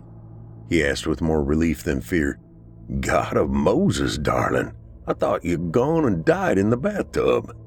Died in the bathtub? What's gotten into you, you old fool? She smiled and snickered at him. You was in the tub for a while, so I went check on you. You weren't breathing or moving or nothing. When I touched you, you slumped over like a loose fence post. Are you sure you're all right? Yes, Bertram, I think I might remember dying. I probably just fainted. Them new blood pressure pills Doc Melbourne has me on has been giving me the woozies. I'll call him tomorrow and get that straightened out. She shot a quick glance at the antique clock on the mantel and said, Good gracious, would you look at the time? Have you eaten anything? Well, of course, Emmeline. The first thing I thought of when I figured you was dead was to go into the kitchen and stuff my pie hole. Oh, Bertram, She mewed through one of the loving smiles he always found endearing. you must be starved. I'll whip you up some fried cube steak and mashed potatoes. Ain't you hungry too? You know how much dying can wear a body out. Ha ha, ain't you a riot? You know, for some reason, I ain't hungry. Well, how about you get on to bed and rest yourself then? I've got more of a hankering for a peanut butter and nanner sandwich. All right then, I am feeling pretty run down. I'll see you in the morning. I sure hope so. Emmeline got up from her chair, stood over him, and kissed him on top of his balding head before heading off to bed. Sweet Jesus, how her lips are cold. A good half hour before even God himself was set to awaken, the rooster crowed. Bertram sat up in bed, rubbed his eyes, and swung his legs over the side. He drew in the familiar fragrance wafting in from the kitchen. Bertram loved the smell of freshly brewed coffee and bacon in the morning. He threw on some fresh overalls and made a beeline to his breakfast. He leaned over the stove in the kitchen and sniffed the frying pans that created what he liked to think of as the morning miracle. He poured himself a mug of hot black coffee and sat down at the small table by the kitchen window where he was greeted by the glorious sight of one of Emmeline's life altering breakfasts. He was about to place the napkin in his lap when it dawned on him that Emmeline wasn't buzzing around the way she typically did. His stomach lurched at the thought that she may have passed out again. Hey, honey, where are you at? I'm down here. Emmeline hollered from the root cellar where she stored her delicious homemade jellies. Soon the cellar's two heavy doors slammed shut. Bertram heard her grunting as she climbed up the three stairs of the side porch. Darling, are you okay? Do you need some help? No, I'm good. Just needed to grab a fresh jar of jelly. Emmeline replied. Bertram started loading up his plate with scrambled eggs. He heard the squeal of the long spring on the screen door stretching. Come on, old woman, or I'll start the blessing without you. Emmeline scooted past him as he saturated his eggs with Tabasco sauce. He was stretching for the bacon just as she was sitting down. She reached across the table and placed the jelly at the center, next to the biscuits covered bowl. The jar was her strawberry blend. Bertram read the personalized note on the label affixed to the front Strappin' Strawberry. Main ingredient love. He smiled as if he were reading the sentiment for the first time. I don't know what's up with me this morning. My joints feel so stiff. Emmeline complained. Oh, now, Emmeline, you know neither of us is exactly a spring chick. Bertram looked at her. She had dark circles under her slightly milky eyes. Purple veins crisscrossed her upper torso. Bertram, what is it? Are you all right? You look like you've seen a ghost. Bertram swallowed hard. Emmeline, baby, have you looked in a mirror? No, I just threw on my dress and got about my business. I didn't have the energy to go comb my hair or brush my teeth. Sides, who's there to try and impress way out here, anyways? Speaking of teeth, my jaw feels tight. It's making it hard to talk. Do you think I might have gotten a tick bite? Those things can cause all kinds of bad symptoms. Bertram didn't feel like eating anymore. I think we ought to get you in the truck and go to the ER over in Campbell. That's nearly an hour from here. Just let me see if I can stomach some food. Then I'll go take some aspirin and lie down. I'll be all right.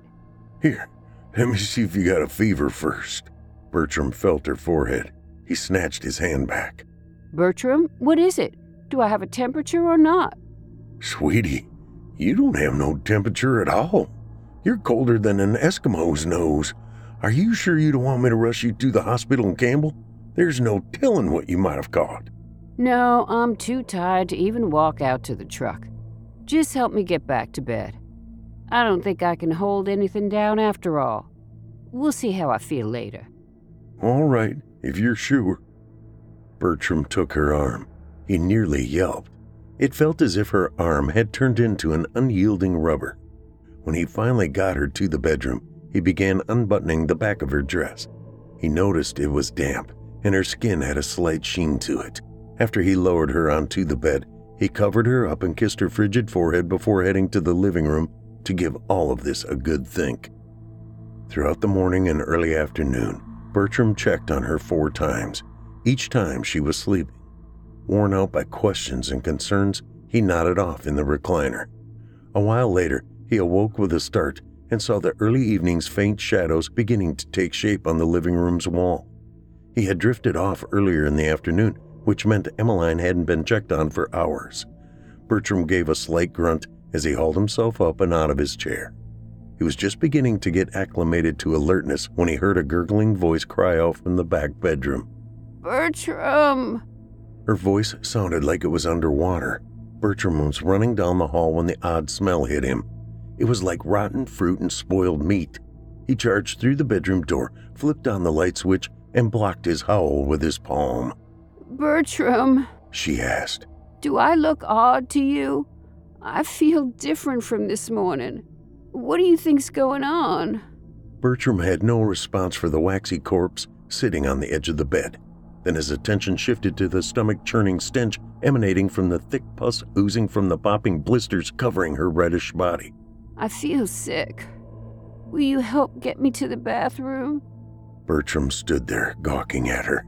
He didn't know if he should run screaming from the house or call an ambulance. Bertram, help me. She pleaded. He walked to the bed. Emmeline held up a waterlogged arm, and Bertram grimaced as he took hold of it. He began lifting her up to a standing position and felt the top layer of her skin slip a little. His repulsion made him pause. Bertram, get me to the toilet. It was enough to snap him back. After helping Emmeline up, he stepped back a bit, but held his arms out to catch her if she fell, though he dreaded having to touch her again. Once he had directed her into the bathroom, she shuffled toward the toilet. She bent forward slightly and vomited up copious amounts of blackish blood and small chunky pieces. Feeling his own gorge rising, Bertram said, I'm so sorry, as he dashed from the bathroom and out to the side porch where he did some puking of his own. As he was finishing, it gradually dawned on him that he had left his ailing wife alone in the bathroom dealing with her own fear and discomfort. Wiping his mouth with the back of his hand, he composed himself as best he could and ventured back inside.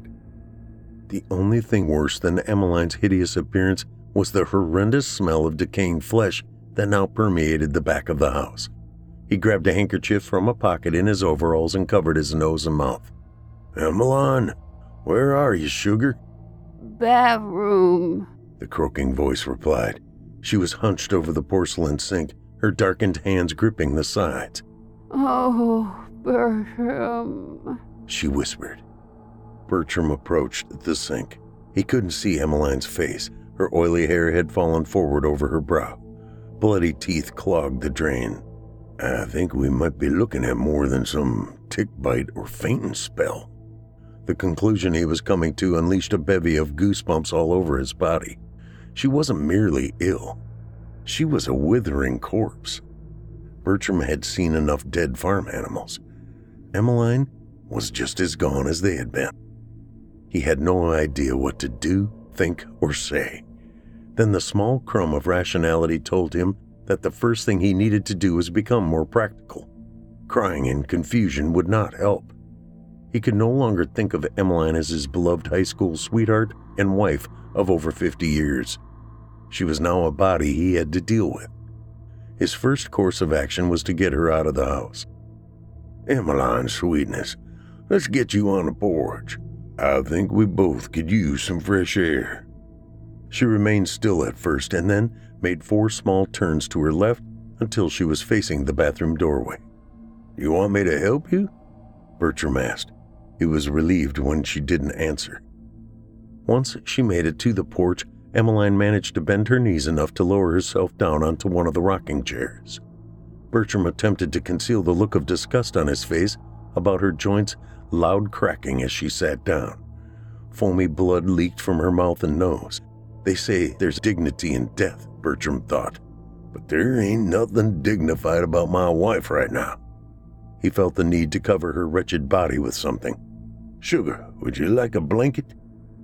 Emmeline nodded ever so slightly, her neck making the cringe-worthy cracking sound again. Bertram pulled in a deep breath. Holding on to it for as long as possible, he jogged to the bedroom closet for the blanket.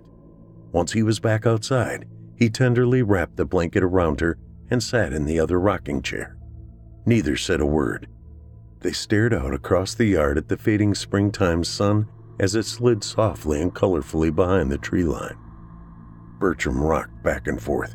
He tried desperately to direct his mind toward any other place but the porch he was sharing with the dead woman.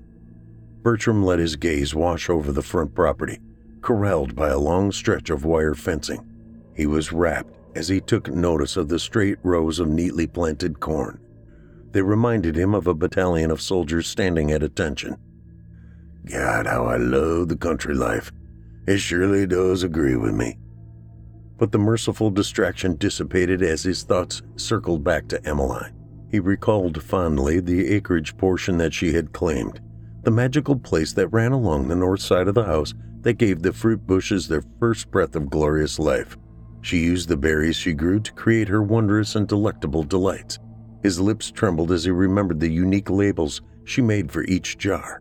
She'd give each flavor a catchy name, like Big Bad Blueberry, Betcha like 'em blackberry or really red raspberry. And just as she had done on the label for the strawberry jelly she had served at breakfast, she always finished out the stickers with the affectionate phrase, main ingredient, love. As the hours wore on, Emmeline's wet breathing slowed. Her once bold eyes grew dull and distant. Despite his effort to stay awake with her, Bertram eventually fell into a deep and uneasy sleep. He was so drained that he slept past the rooster for one of the very few times in his adult life. He was awakened by a loud buzzing. Emmeline was still gazing well past nowhere. Her eyes had receded deep into their sockets. The buzzing that Bertram heard was the numerous flying insects rushing in and out of her open mouth, invading her nose and ears. Her greenish body had bloated. It looked as though her stomach was set to burst. Due to the grotesque swelling, her blanket had slipped off. For Emmeline's sake, Bertram tried to remain stoic. It would be cruel to let her witness her husband's revulsion. His disordered mind made it difficult for him to decide on what he should do for his wife at this awful moment. He did know that he would never leave her with the relentless flies and their maggots. More importantly, he would never allow anyone else to see her in her current ghastly state. The authorities be damned. I'm fading, Burr. She mumbled. What can I do, darling? Tell me what I can do for you. She struggled mightily to make herself understood. Put me back in the tub, please. Uh, let me try and wash this mess off of me. It was hard for Bertram to watch the filthy insects pushed out of her mouth as she spoke. It seemed evil and profane, and it brought about a wave of anger. I'll go get the bath ready, he said. I'll be back in a jiffy. When he returned to the porch, he had his handkerchief tied around the lower half of his face. Then he placed one arm under Emmeline's knees, now stiff with rigor mortis, and the other across her shifting shoulder blades, and carried her to the bathroom. The muscles in his lower back strained as he placed her down into the water's warm comfort. He stood up straight to loosen his back muscles and noticed that his arms were sticky and stained. Do you want me to help wash you off? No, just leave me. Bertram shuddered as he realized that this was likely the last time he would ever hear his wife's voice. Call if you need anything. He went back out to the front porch to clear his head and allow the tears to purge his heart. He waited there for a very long time, but Emmeline still hadn't called for him. When he couldn't take the silence and worry any longer, he recovered his mouth and nose with his handkerchief and returned to the bathroom. Emmeline was slumped over, just as she had been the first time he found her. Her skin was turning black, and there was a slimy film on the surface of the water. Worse yet, her body was beginning to liquefy. The odor that rippled through his mask was the worst by far. Bertram opened a window and then bolted back outside to retch. Lord, please help me. What in the world am I going to do? He shouted, but heaven was silent. Should he now call the authorities? And if he did, what would he tell them? What might they make of his wife's decomposed body? Would they think him a ghoul and lock him away?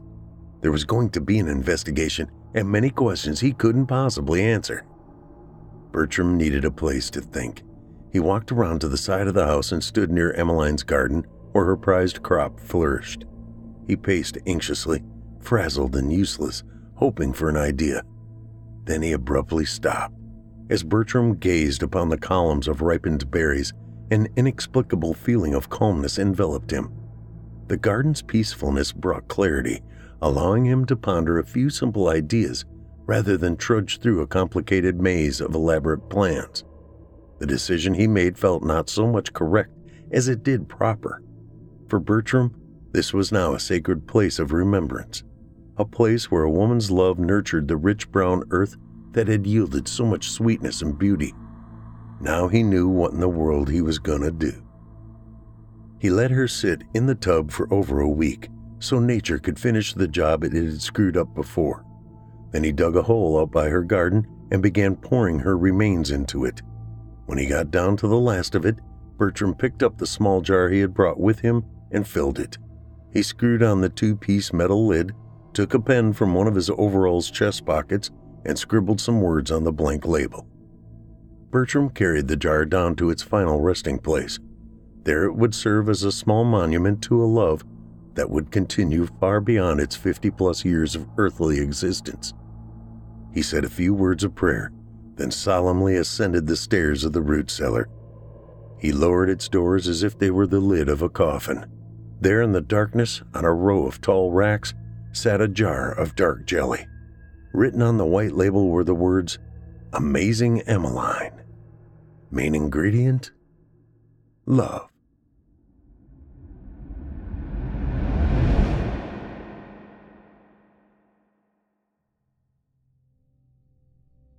December 25th, 2018, was the worst day the town of Brigantine had seen since its founding.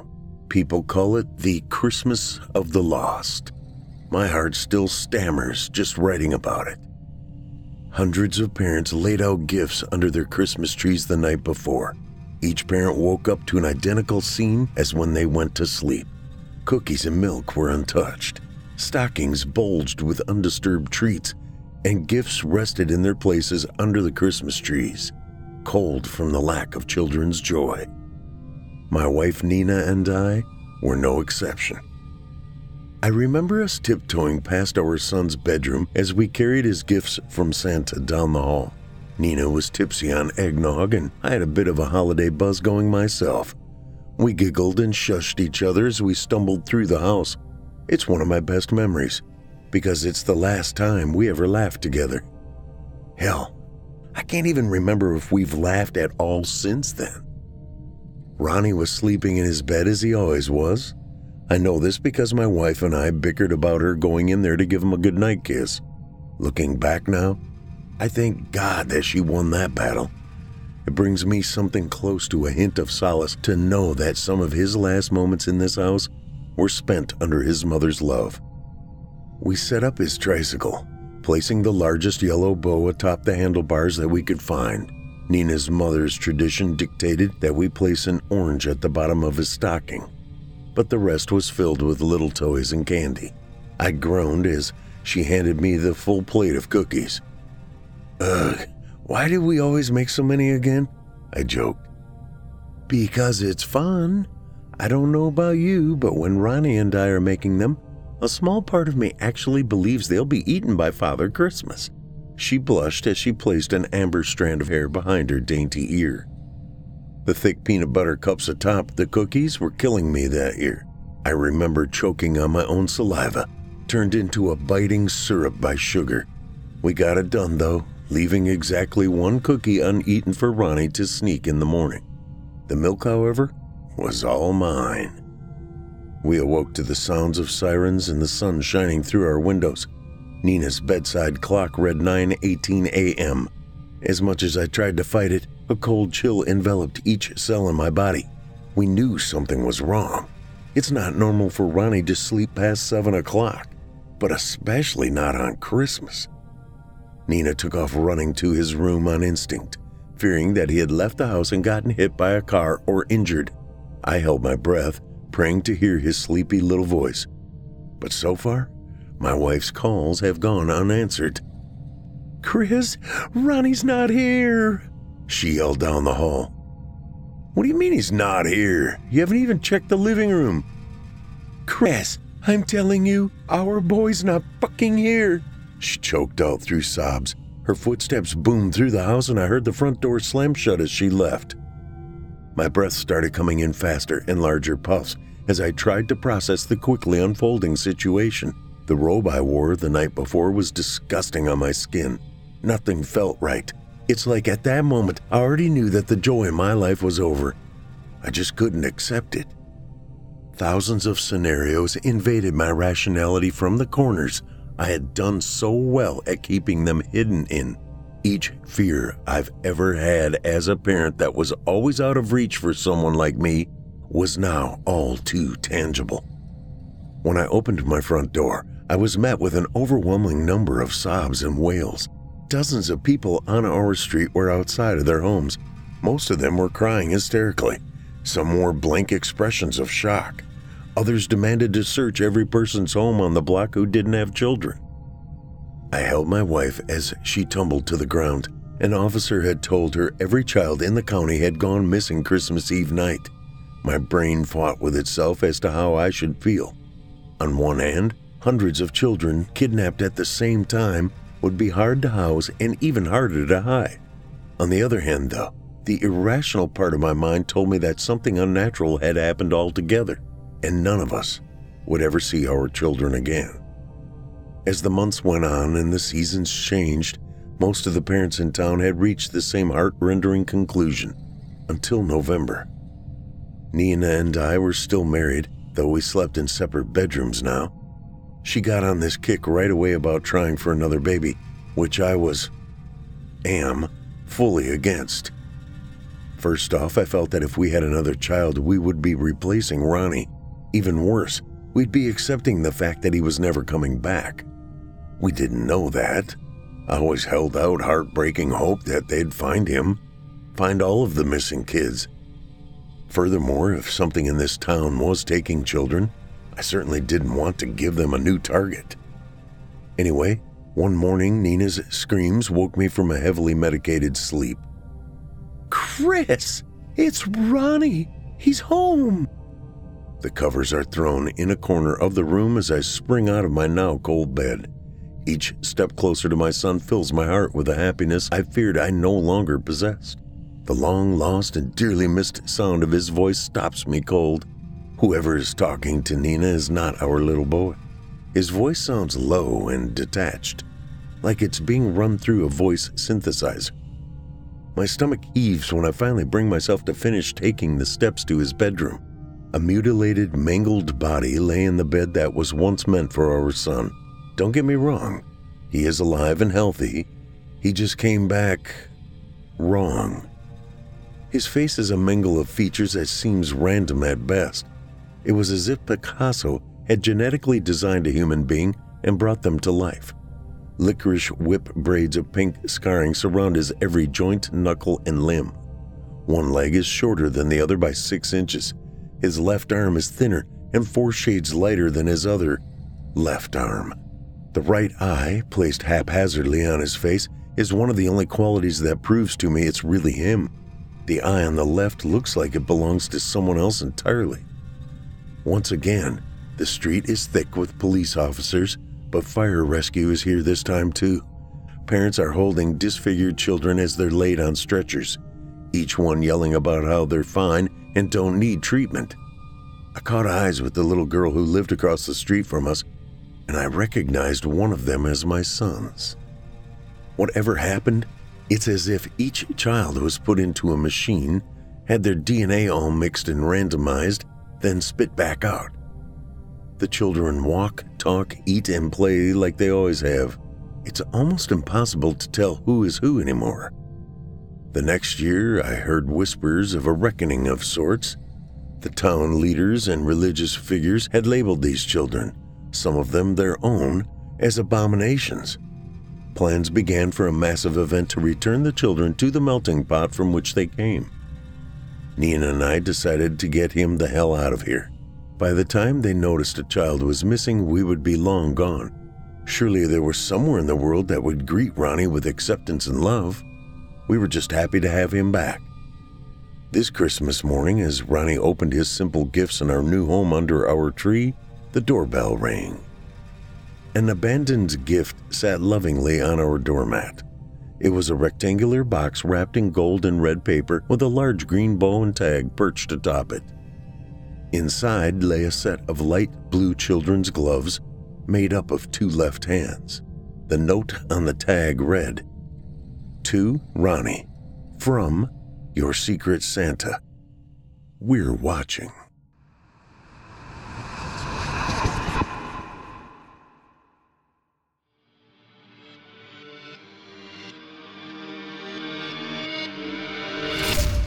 If you enjoyed tonight's story, hosted by yours truly, Paul J. McSorley, you can search my name on Chilling Tales for Dark Nights on YouTube for additional previous stories. If you'd like to hear more lengthy tales, be sure to take a look at my audiobooks. Available now on audible.com or just visit paulsbooks.net. That's P A U L S B O O K S dot net. You can also find me personally on Facebook and Twitter. And with that, listeners, our weekly journey into the psyche has just about come to a close. But before we go, I'd like to take a moment to thank you for joining us for tonight's episode and remind you to take a moment to stop by our iTunes page and leave Chilling Tales for Dark Nights a five star review and a kind word. And follow us on Facebook, Twitter, and Instagram if you haven't already. And while you're at it, please remember to stop by our Apple Podcast page or wherever else you listen to your favorite podcasts and subscribe. The charts are based on subscriptions, not listens. So if you haven't subscribed yet, I'd really appreciate it. I'm your host for Fear from the Heartland, Paul J. McSorley. I've enjoyed the titillation tonight. Ooh, there's that word again. Thank you for joining me. Hope to see you again next week at Fear from the Heartland.